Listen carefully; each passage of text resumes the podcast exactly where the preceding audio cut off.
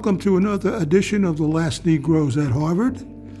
I'm Kent Garrett. There were 18 of us in the Harvard College class of 1963. In 1959, we were the largest number of blacks ever admitted to Harvard. This podcast is about being black in America for over 80 years. It is Wednesday, December 20th, 2023. Coming up, the mainstream media wakes up. The war in Gaza must end. The Colorado Supreme Court declares former President Donald Trump ineligible for the White House. And the genocidal rhetoric has increased. Plus, Caitlin Johnstone has an essay titled Going Mask Off about the two state solution. We begin with former President Donald Trump.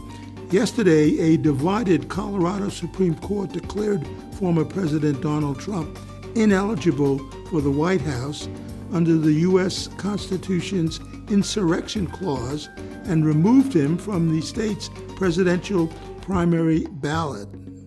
Brian Tyler Cohen reports.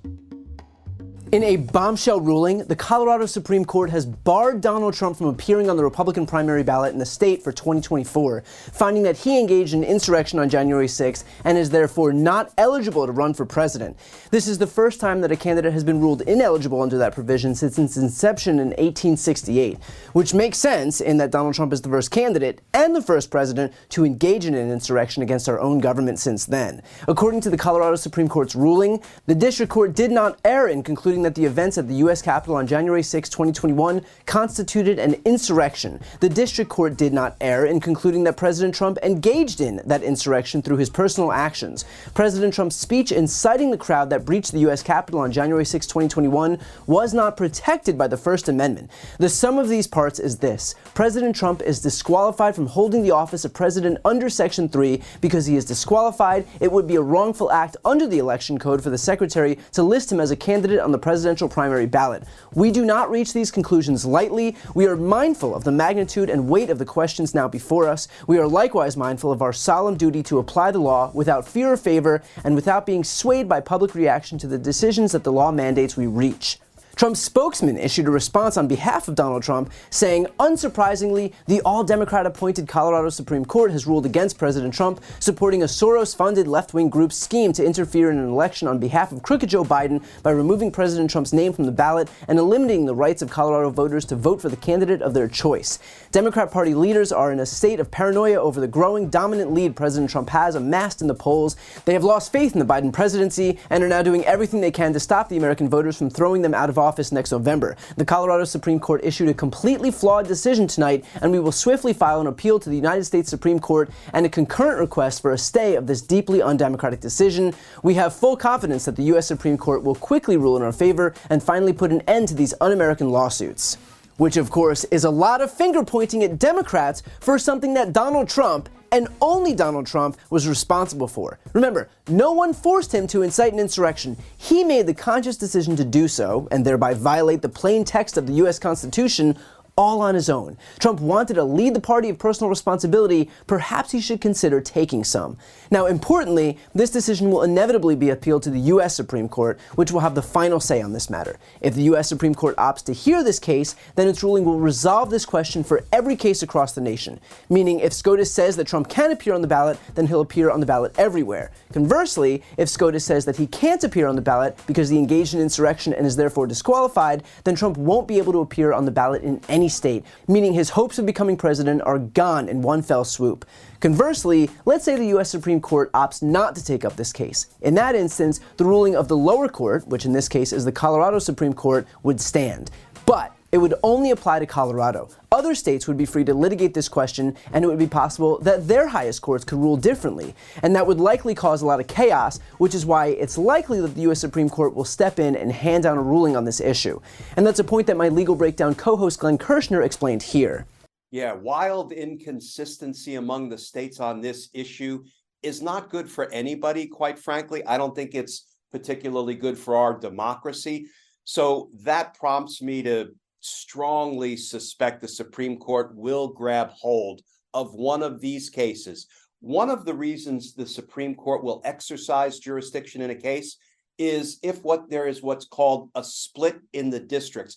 If one federal district decides an issue one way and another federal district decides the issue another way, the Supreme Court has a keen interest in taking those cases, consolidating them for review, and then decide it because it, it really is important.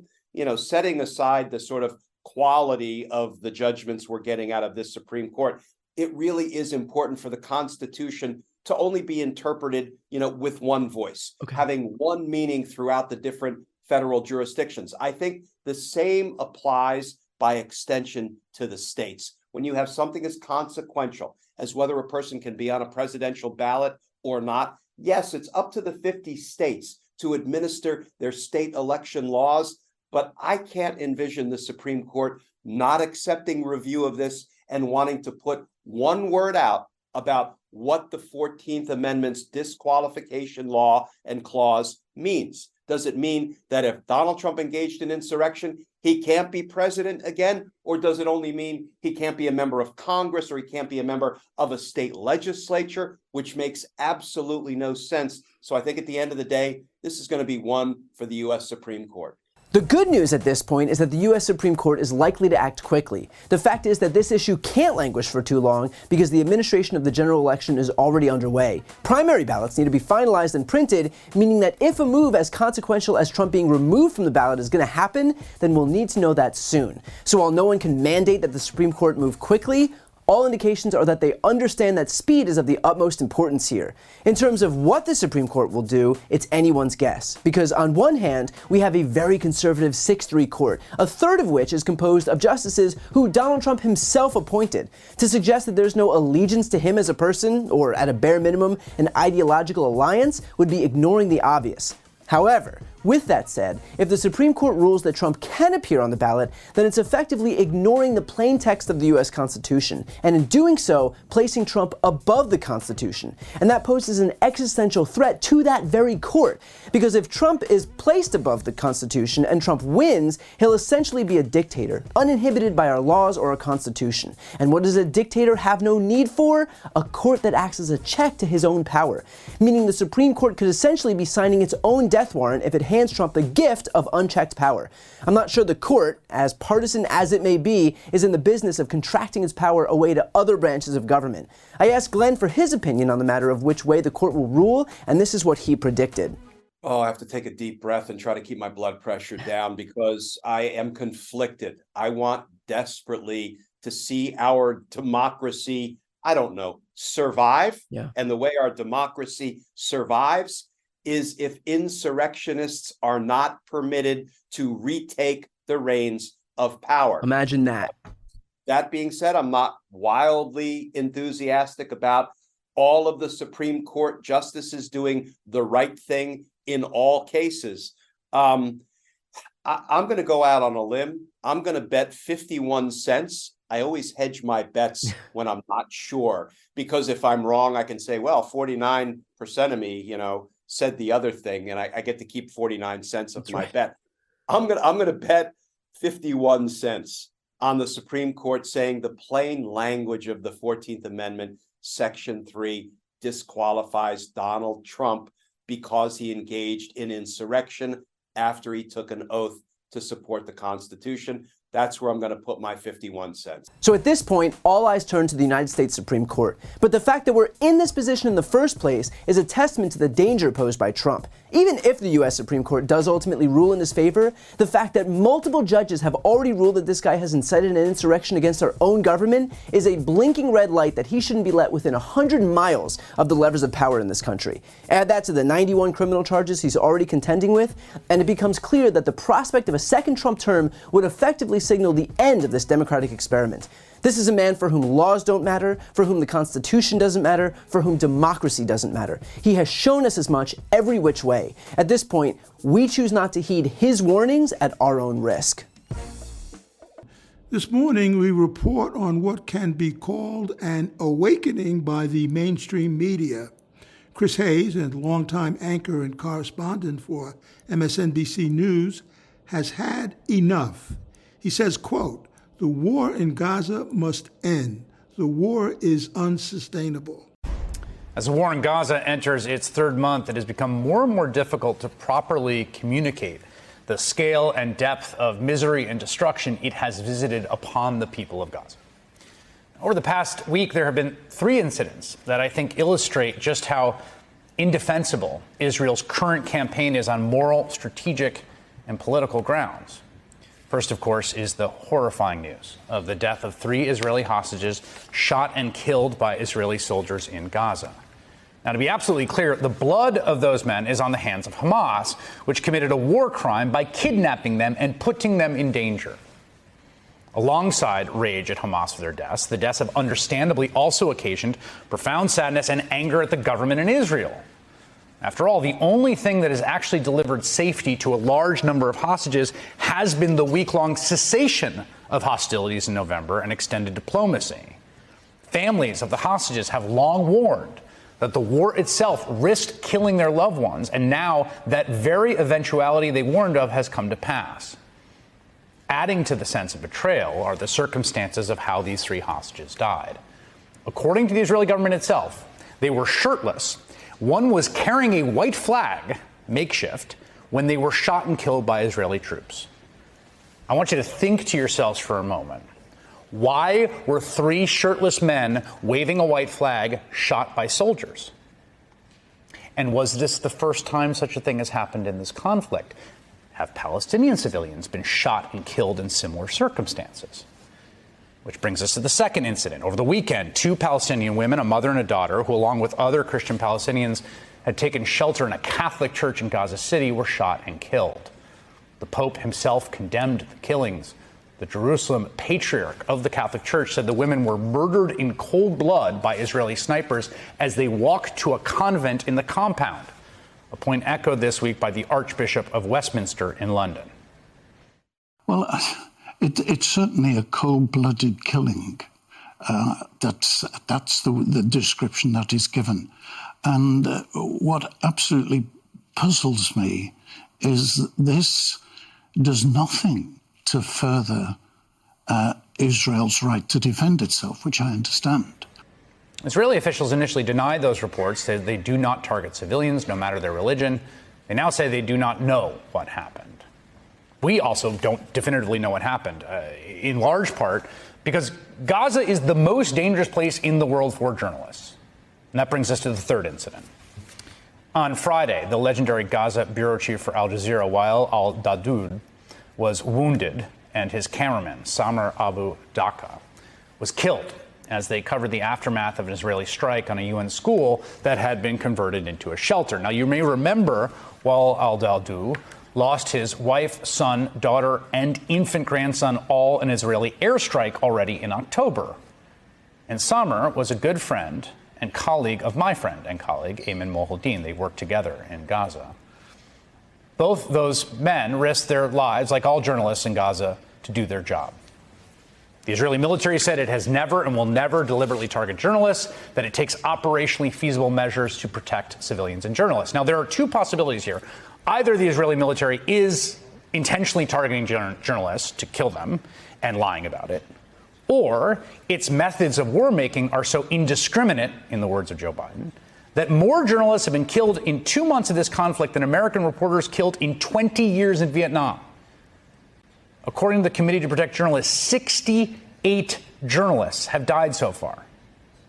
And I will tell you, I'm actually inclined to believe it's the latter, because there are dozens, if not hundreds, of first person eyewitness accounts of deaths as wrenching and outrageous as the deaths of the hostages and the women in the church that are not journalists. And again, amidst the fog of war and the dangers for reporters, it is simply impossible to independently confirm that. And we need to be very careful what we can and cannot definitively say happened in each instance. What we know for sure, though, is that the destruction of Gaza is nearly total. The vast majority of its 2.2 million residents displaced. Half are at risk of starvation. Nearly all hospitals destroyed. Only four are functioning, according to the UN. We don't know for sure how many deaths, but there are tens of thousands, most likely, with many bodies still trapped beneath the rubble. A fifth of Gaza's buildings are estimated to have been destroyed. In the North Gaza, more than 60% of the buildings have been severely damaged, according to analysis of satellite radar data. A U.S. intelligence assessment found that half of the bombs dropped were, quote, dumb bombs, that is, not targeted, but rather enormous explosives that blow up everything around them. No wonder then that the excellent veteran war correspondent Clarissa Ward entered Gaza with an Emirati medical team. When she did that, she compared the ruins she saw with her own eyes to other devastated war zones in Chechnya, Syria, and Ukraine. A man and a 13 year old boy are wheeled in, both missing limbs, both in a perilous state. Since the field hospital opened less than two weeks ago, it has been inundated with patients. 130 of their 150 beds are already full. Like Grozny, Aleppo, and Mariupol, Gaza will go down as one of the great horrors of modern warfare. The Israeli government says the ultimate responsibility for this destruction lies with Hamas because it hides within the civilian population of Gaza. And there's one level at which this is true and not even really in dispute. I mean, Hamas is interwoven with and embedded in a dense civilian population. Hamas doesn't have some huge area marked as Hamas military base set far away from apartment complexes that Israel can attack with no worry about civilians. There's two problems with this justification, though. One, international humanitarian law is clear there is no category of human shield. For example, if a number of terrorists are holed up in an elementary school with a bunch of children, you can't simply bomb the school and blame the terrorists for the children's death. But that aside, the deeper problem here is that if you spend any time at all reading the Israeli press, listening to what Israeli leaders and commentators are actually saying, it is very clear that for a lot of people in government, the mass destruction of Gaza, razing it like Putin razed Grozny or Assad razed Aleppo, is the point, the goal. Many prominent members of the Israeli governing class don't think there is such a thing as an innocent civilian in Gaza, have said that everyone in Gaza deserves their fate.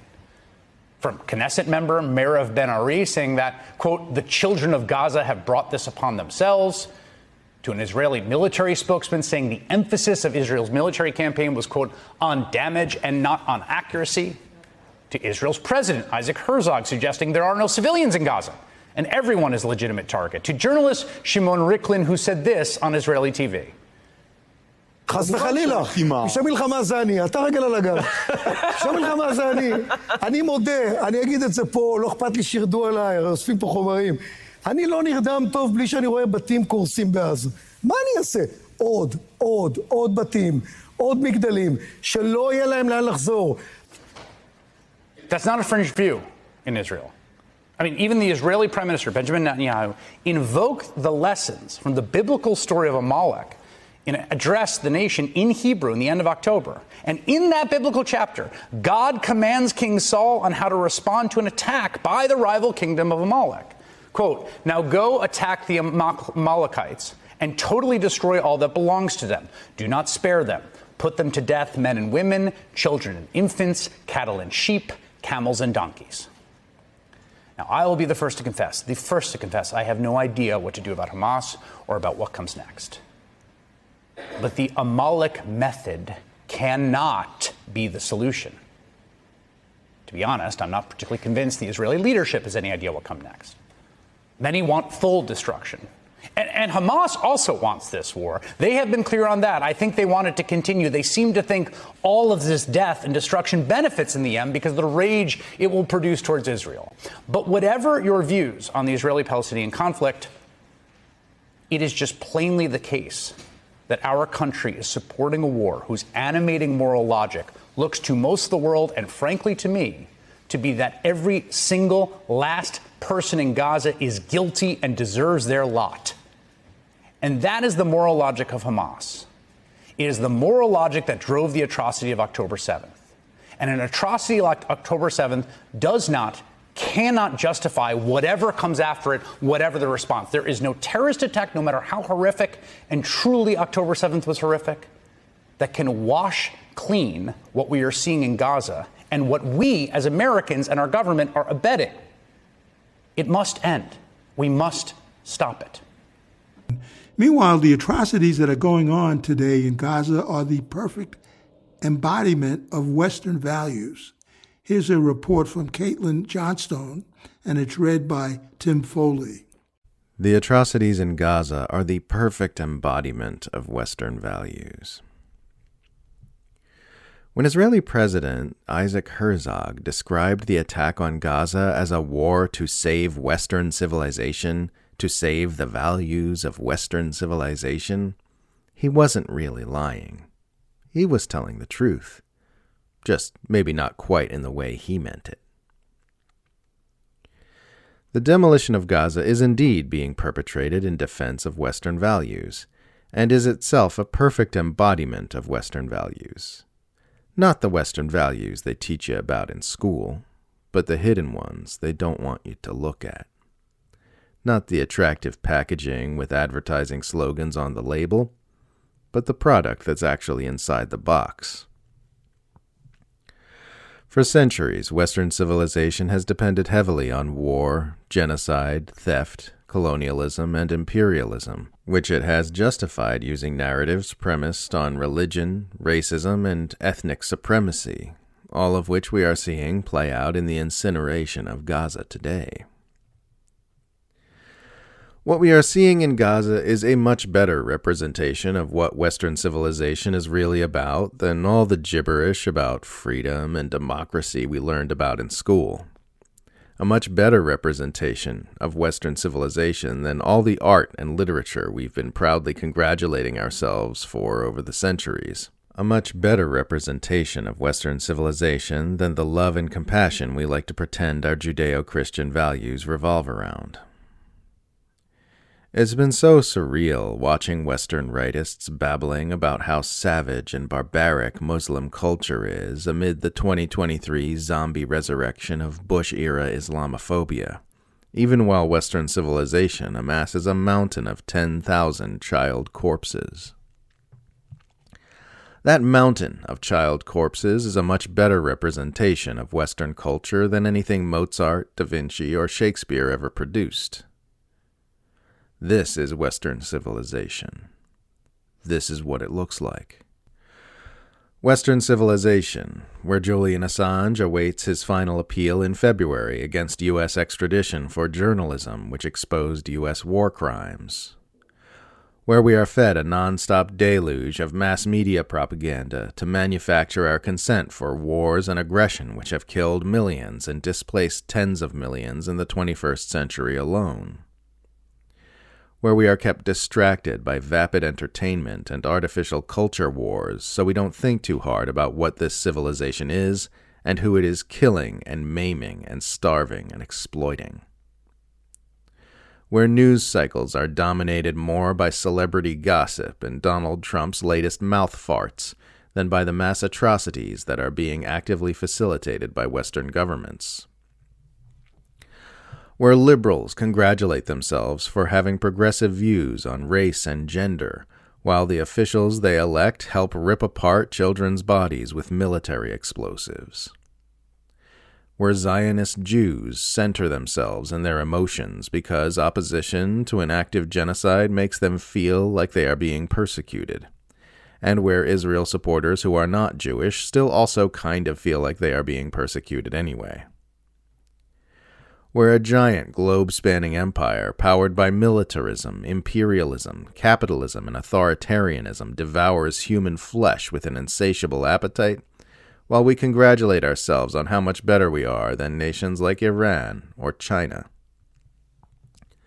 These are Western values. This is Western civilization. Ask somebody to tell you what their values are, and they'll give you a bunch of pleasant sounding words about family and love and caring or whatever. Watch their actions to see what their real values are, and you'll often get a very different story. That's us. That's Western civilization. We say we value freedom, justice, truth, peace, and free expression, but our actions paint a very different picture. The real Western values, the actual product inside the box underneath the attractive label, are the ones you see acted out in Gaza today. As the slaughter of Palestinians continues, the genocidal rhetoric has increased. Here's Cenk Uygur and Ana Kasparian from the Young Turks. The genocidal rhetoric of some Israeli officials and their allies isn't just continuing, it's actually getting even more explicit and more threatening as the assault on Gaza continues. Now, on a recent radio show in Israel, a local official called to flatten Gaza like Auschwitz today. So this was an interview with a gentleman named David Azoulay, uh, who is the head of uh, the town of Metula's council, um, and is in it, the interview was in Hebrew, but according to Haaretz's uh, translation, here's what the conversation contained. So Azoulay said that while he is not a far right person, in the wake of October 7th, Gazans should be told to go to the beaches where Israeli ships will load them up, the civilians, the terrorists they have there, and place them on Lebanon shores where there are enough refugee camps. In other words, we should do ethnic cleansing. That's what that's what this is. This is ethnic cleansing. But there's more. Asked what should be done with the Gaza Strip should his plan be uh, plan with regard to its residents be enacted. Azoulay explained that it should be left empty, just like Auschwitz, a museum, so the whole world will learn what the state of Israel can do. We're not done yet, though. There's more, believe it or not. The Strip, he said, should then be turned into a huge buffer zone from the sea to the border fence, completely empty, so that everyone remembers what was once there. Flatten everything, just like Auschwitz is today, he reiterated. Now, his comments were so egregious that the X account for the Auschwitz Museum responded to it and condemned his statements. I want to read it to you. They write Memory of victims of Auschwitz has at times been violated and instrumentalized in various extreme statements. David Azoulay appears to wish to use the symbol of the largest cemetery in the world as some sort of sick, hateful, pseudo artistic symbolic expression, calling for acts that seem to transgress any civil, wartime, moral, and human laws that may sound as a call for murder of the scale akin to Auschwitz puts the whole honest world face to face with a madness that must be confronted and firmly rejected. We do hope that Israeli authorities will react to such shameful abuse as terrorism can never be a response to terrorism. I give the Auschwitz uh, Memorial so much credit for that statement. I couldn't have asked for a better statement in response to the disgusting comments that we heard from David Azoulay here. Yeah. So he didn't say that, uh, so it's a testament to see, so you can see what Israel can withstand. He said so that you can see what Israel can do, what they can commit. Uh, and so, look, guys, this is unfortunately um, a part of humanity if you think that any one group is more likely to do X or Y or Z, you're just wrong. It's in the nature of man. And so, unfortunately, uh, this happens throughout history where a group is oppressed or, or kept down, uh, abused, etc. And then when they have power, they do likewise. And so, uh, is this the same as Auschwitz? God, I hope not. And it certainly isn't on that scale at this point, for sure. But when an Israeli official alludes to that analogy, that is a terrible, unsettling thing to say, to say the least. And so, um, so it's not that like I keep, I want just want to be super clear that this group does it or that group does it. It's a power dynamic, guys. I've been telling you about that throughout this entire conflict. The powerful almost always overreach and are overconfident and uh, and and do too much oppression, and they and they do propaganda to say that.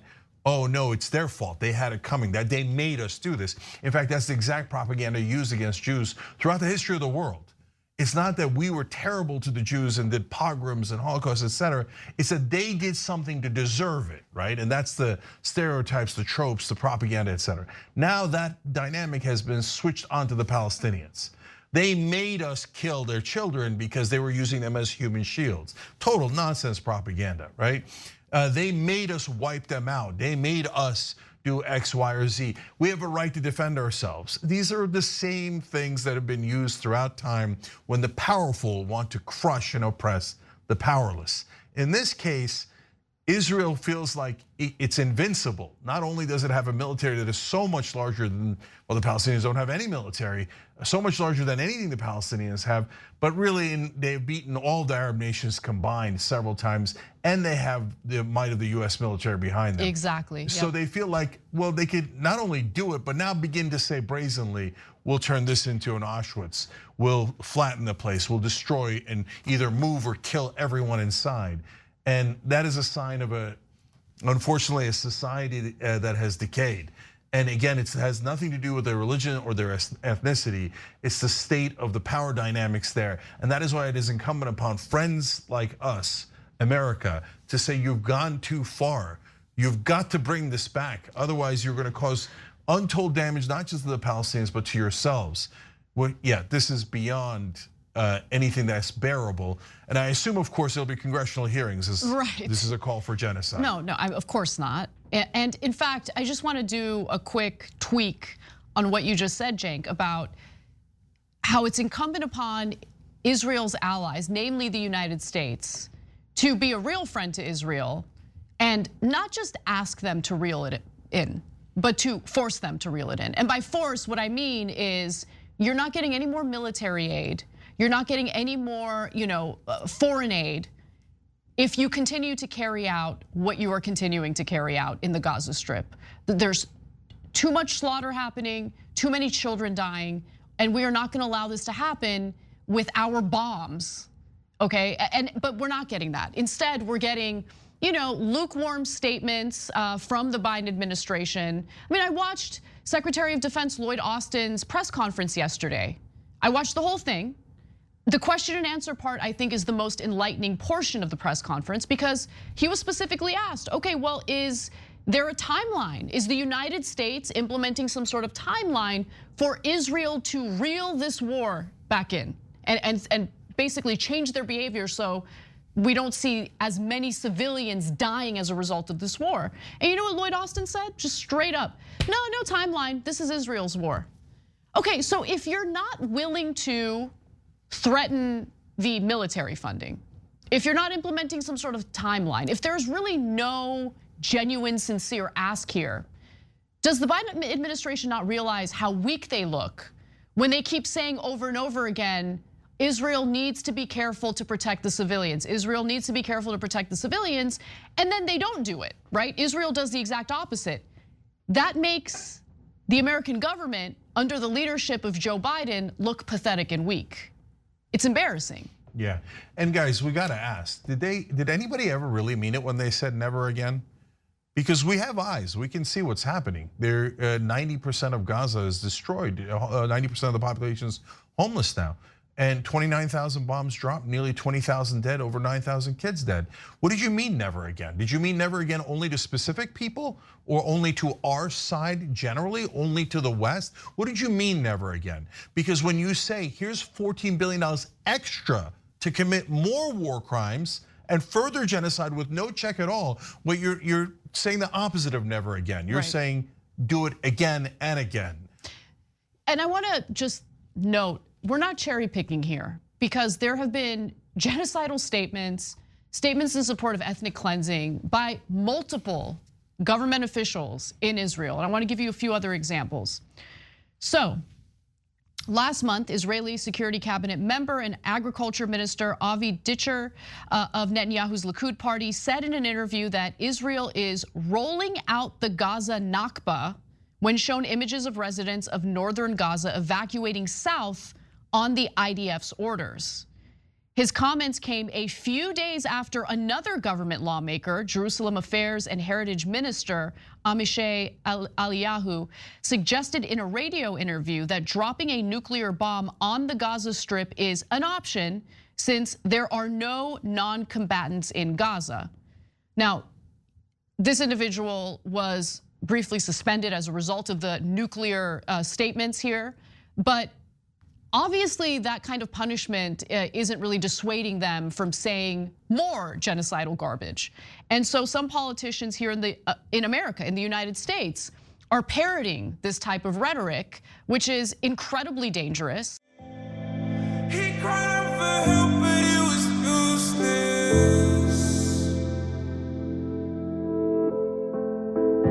go to sleep every night traumatized. They say occupation trying to hide that it's a genocide. I just wish a kid could grow up to see his mama. Wish that I could do something about bombs dropped on Gaza. Hurts so bad to know.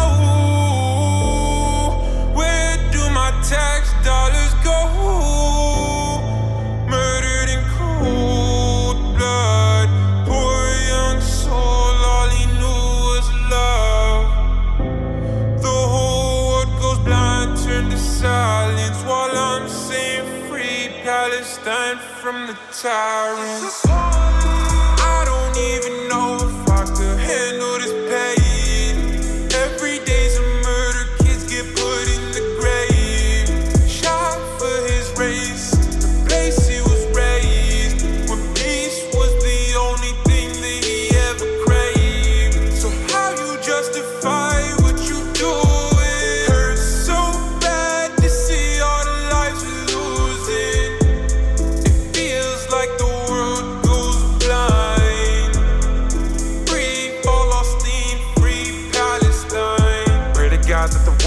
Finally see what goes on overseas and behind the scenes. A little boy got his neck on the concrete. Like George Floyd and the kid when he trying to breathe. He threw a rock, but they got a tank. Dead on the floor, he been praying for change. You murder children, no, we not the same. You got my people, they dying in chains. Ain't nobody evil like the IDF. No kidding, it's lost again, I might be next. He got shot, peace may he rest. I seen it in the videos and photographs. You shoot a kid and you laugh about it. So bad, nobody ever ask about it. Too many bodies to count with simple mathematics. Families gone and it's so traumatic. His home